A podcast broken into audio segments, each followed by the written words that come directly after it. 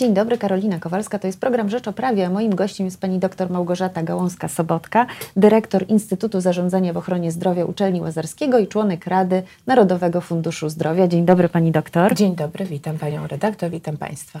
Pani doktor, premier Morawiecki zapowiedział utworzenie Funduszu Modernizacji Szpitali. Na te szpitale mają być przeznaczone dość duże pieniądze, bo to są 2 miliardy złotych w 2020 e, roku. I czy to dobrze, czy to jest wystarczająca kwota? Każde środki, które dedykowane są potrzebom sektora ochrony zdrowia, to jest bardzo dobra wiadomość, zarówno dla realizatorów świadczeń zdrowotnych, w tym przypadku właścicieli i zarządzających polskimi szpitalami, ale ostatecznie jestem przekonana, to przede wszystkim dobra wiadomość dla polskich pacjentów, którzy będą mogli dzięki tym środkom w, korzystać ze świadczeń zdrowotnych w nowoczesnych warunkach, bezpiecznych dla nich, komfortowych również dla kadry medycznej, bo nie możemy zapominać o tym, że modernizacja polskich szpitali to, tylko, to nie tylko odpowiedź na potrzeby zapewnienia z, y, właściwych warunków sanitarnych, właściwych warunków technicznych do realizacji świadczeń zdrowotnych, ale to także poprawa warunków pracy dla kadr medycznych. Dwa miliardy złotych wystarczy. Mówi się o ogromnych problemach szpitali powiatowych. Mówi się też o tym, że nie są dostosowane do wymogów unijnych. Myślę, że e, kwota 2 miliardów złotych może być niewystarczająca, biorąc pod uwagę szacunki, jakie jeszcze niedawno prezentowała Federacja, Polska Federacja Szpitali, szacując koszty tego dostosowania wręcz na 20 miliardów złotych. Może to zdecydowanie za mało, nie wiem, trudno mi oceniać tę kwotę ze względu na brak szczegółowych analiz, z których ta kwota e, wynika i, e, i, i szacunków i elementów, które na, to, na, na tą kwotę kwotę się składały. Niemniej wydaje się, że bardzo dobrze, że oprócz środków, które przeznaczają przy wsparciu środków europejskich, oczywiście podmioty, e, podmioty odpowiedzialne, właściciele szpitali na modernizację i dostosowanie, pojawiają się e, dodatkowe 2 miliardy ze środków publicznych. Myślę, że mm, o samej kwocie moglibyśmy pewnie długo mówić i dyskutować, czy jest wystarczająca, czy nie. Istotne jest, na co będzie przeznaczona i w pierwszej kolejności do których szpitali trafi. I to jest dla mnie, gdy usłyszałam tą wiadomość, e, taka najbardziej istotna kwestia. Czy modernizacja modernizacja i dostosowanie szpitali do warunków europejskich, do wymogów europejskich będzie równocześnie realizowane z restrukturyzacją i modernizacją struktury tych szpitali, bo chyba mamy wszyscy świadomość tego, że polskie szpitale nie są dostosowane przede wszystkim do potrzeb zdrowotnych. Wdrożenie sieci e, podstawowego zabezpieczenia zdrowotnego zostało oparte mniej o wymogi właśnie dostosowania podmiotu już do wymogów europejskich, czy właściwej struktury procedur i świadczeń, e, która była zbieżna z zapotrzebowaniem wyrażonym w mapach potrzeb zdrowotnych dla danego powiatu czy dla danego regionu, a bardziej z pewnym wynikającym z potrzeby spokoju politycznego, mam e, nieodparte wrażenie, za, za w pewnym stopniu zabetonowaniem struktury szpitali, która już na ten czas była w polskim doktor, systemie. Musimy musi zrestrukturyzować porodówka, tak? To jest ta, ten spokój polityczny. Każdy powiat ma porodówkę, każdy powiat ma chirurgię, każdy powiat oczywiście ma internę. I to jest ten spokój polityczny, który y, osiągnięto, a, a tak naprawdę jest to nie, nieefektywne Myślę, że musimy właśnie oderwać się od tego, że każdy powiat ma porodówkę i każdy powiat ma chirurgię. Myślę, że z punktu widzenia pacjentów zdecydowanie ważniejsze jest, aby w niedalekiej odległości od mojego miejsca zamieszkania znajdowała się baza oddziału poro, położniczego, który gwarantuje najwyższą jakość. I teraz to pojęcie jakości trzeba rozłożyć na elementy pierwsze. E, w, w, w procedurach zabiegowych o jakości, kompleksowości i bezpieczeństwie pacjenta decyduje skala doświadczenia danego zespołu, danego, danej placówki. Gdy mówimy o położu, po, y, porodówce, na której się rodzi rocznie 100 dzieci czy 200 dzieci, bardzo trudno mówić o doświadczeniu, bardzo trudno mówić o tym, że będą tam zagwarantowane wystarczające warunki do tego, żeby bezpiecznie mogły kobiety rodzić tam dzieci. E, medycyna współczesna e, jest oparta na e, nowoczesnych technologiach, na bardzo wysokiej specjalistycznej wiedzy medycznej, a ona się rozwija tylko wtedy, kiedy danych procedur w danej placówce wykonuje się wiele. Stąd być może intuicyjnie polscy pacjenci pacjenci, polskie kobiety, ciągnąć ten wątek porodówki, nie rodzą tam, gdzie najbliżej, a rodzą jednak tam, gdzie jest Najlepiej. najlepsza renoma, gdzie wiemy, że w danym szpitalu rodzi się bardzo wiele dzieci, zespół jest nie, niezwykle doświadczony, e, gwarantowana jest wysoka jakość opieki i obsługi tej pacjentki podczas tego ważnego dla niej momentu, jakim jest poród. E, I pacjentki same swoimi nogami, swoimi wyborami wskazują, jaką drogą powinna być iść restrukturyzacja oddziałów położniczych w Polsce. My generalnie musimy sobie powiedzieć, mamy zdecydowanie za dużo tak zwanych łóżek ostrych, czyli łóżek e, opieki krótkoterminowej, a zdecydowanie za mało łóżek opieki Co długoterminowej. to są łóżka opieki E, krótkoterminowej? Krótkoterminowej to są te łóżka, w których realizowane są przede wszystkim procedury wymagające specjalistycznego zaplecza diagnostycznego i specjalistycznego zaplecza leczniczego. E, Tymczasem em, em, my w Polsce jesteśmy w stanie realizować bardzo wiele procedur w trybie ambulatoryjnym i trybie jednodniowym. To jest kierunek, którym e, nie powin, em, podąża Polska, bo widzimy taki, taka, taki, takie zmiany w polskich szpitalach, ale to jest kierunek ogólnoeuropejski, ogólnoświatowy. Ambulatoryzacja świadczeń nie oznacza, że z mapy powiatu znika szpital. On zmienia e, strukturę swojej działalności, zmienia tryb udzielania świadczenia. Zasadniczo myślę, gdybyśmy zrobili sondę uliczną, to nieliczni pewnie respondenci odpowiedzieliby, że ich potrzebą jest e, dostanie się do szpitala. Ich potrzebą dzisiaj jest dostanie się do ośrodka, który przeprowadzi diagnostykę, szybką diagnostykę i ustali właściwy plan leczenia. Do tego nie jest potrzebna długotrwała hospitalizacja. Dzisiaj e, na opiekę długoterminową w Narodowym Funduszu Zdrowia wydaje się około 2% wszystkich nakładów na świadczenia Przypomnijmy, zdrowotne. co to jest ta długoterminowa Długoterminowa opieka to jest ta, która, e, której zapleczem jest przede wszystkim, e, e, która, której, która świadczy przede wszystkim takie procedury związane z rehabilitacją, e, procedury pielęgnacyjne, bardzo często edukacyjne. Jest zdecydowanie tańsza ze względu na zdecydowanie mniejsze zapotrzebowanie na wyspecjalizowany personel e, lekarski. To jest opieka nad osobami, które wymagają takiego bardzo intensywnego wsparcia, ale nie mylmy e, szpitali i łóżek opieki długoterminowej z domami pomocy społecznej czy z domami opieki właśnie nad seniorami, takimi długotrwałymi, bowiem na łóżku długoterminowym pobyt pacjenta nie powinien być dłuższy niż trzymiesięczny. Czyli mówimy o takim panelu, e, w którym pacjent będzie po mm, jakiejś bardzo poważnej procedurze doprowadzony do jak najlepszej sprawności poprzez intensywną rehabilitację, intensywną pielęgnację i być może edukację, jak sobie w tych nowych warunkach swojej sprawności fizycznej Na poradzić przykład w ramach udarze. Dokładnie, poradzić sobie w domu już e, tak, aby być jak najbardziej samodzielnym.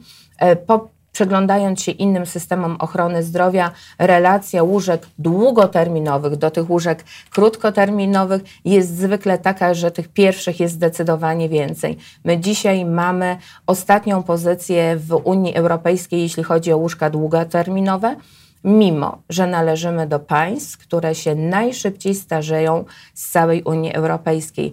Zatem najwyższy czas, aby ten proces restrukturyzacji i modernizacji e, łóżek szpitalnych w Polsce przekształcić, e, rozpocząć, zdynamizować, ale cały czas myśląc o realnych potrzebach.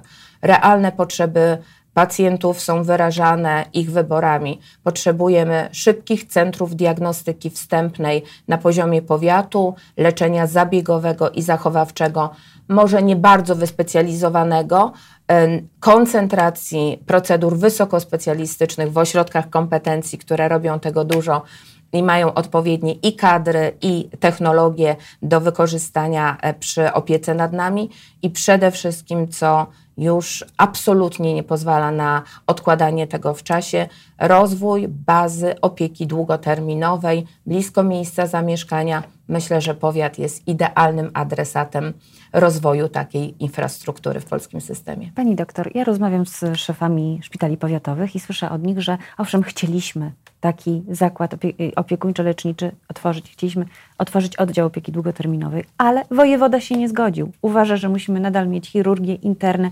porodówkę.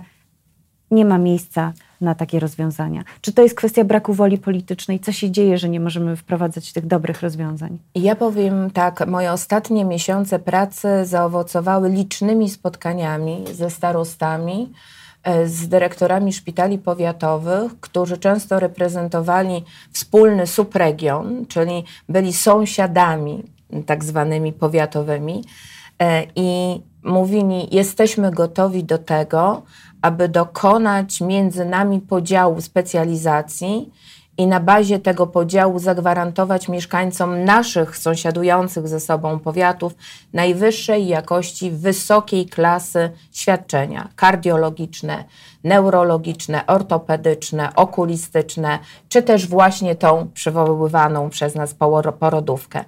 E, absolutnie każda z tych grup, każda z tych grup, bez względu na to, z jakiego regionu pochodzi, potrzebuje dzisiaj jednoznacznego komunikatu z poziomu centralnego, tego, że jesteśmy otwarci, gotowi i odważni do tego, aby taką reformę polskiego systemu ochrony zdrowia przeprowadzić. Właściciele szpitali, organizatorzy opieki zdrowotnej na poziomie powiatów, mają świadomość tego, że utrzymanie stanu rozdrobnienia działalności, czyli każdy robi wszystko dla wszystkich, ale w małej skali, nie przyniesie, nie przynosi żadnych pozytywnych efektów ani tym, którzy tą działalność prowadzą, ani pacjentom, którzy takiej mikrodziałalności małej skali boją się, bo mają intuicyjnie świadomość, że to nie jest najwyższa jakość, a na, końcu, na koniec dnia nie stoi to w interesie nas jako ubezpieczonych, ponieważ pieniądze, które przeznaczamy na świadczenia zdrowotne, nie są wykorzystywane efektywnie.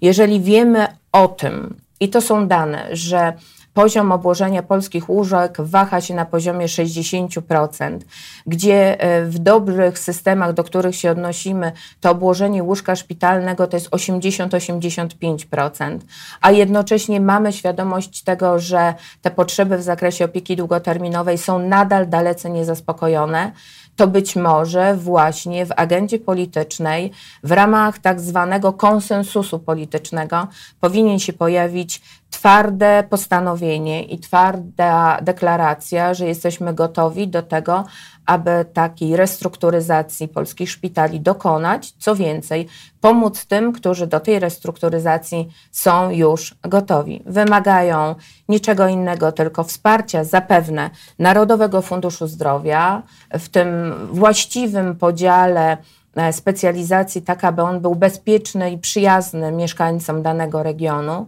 E, a jednocześnie być może wsparcia takich funduszy, jak przywoływany Fundusz Modernizacji i Restrukturyzacji Polskich Szpitali, bez którego być może nie uda się doposażyć, nie, doposażyć niektórych szpitali, aby stały się kompleksowymi centrami, powiatowymi centrami szybkiej diagnostyki, medycyny zachowawczej, zabiegowej, rozumianej, co ważne wydaje mi się w, tym, w tej reformie, nie poprzez fragmentaryczne działanie, tylko jednak rozumiane jako zintegrowanie działań zespołu podstawowej opieki zdrowotnej, mojego lekarza rodzinnego, z zespołem tego szpitalnego centrum diagnostycznego, które, które te zespoły w końcu zaczną ze sobą współpracować.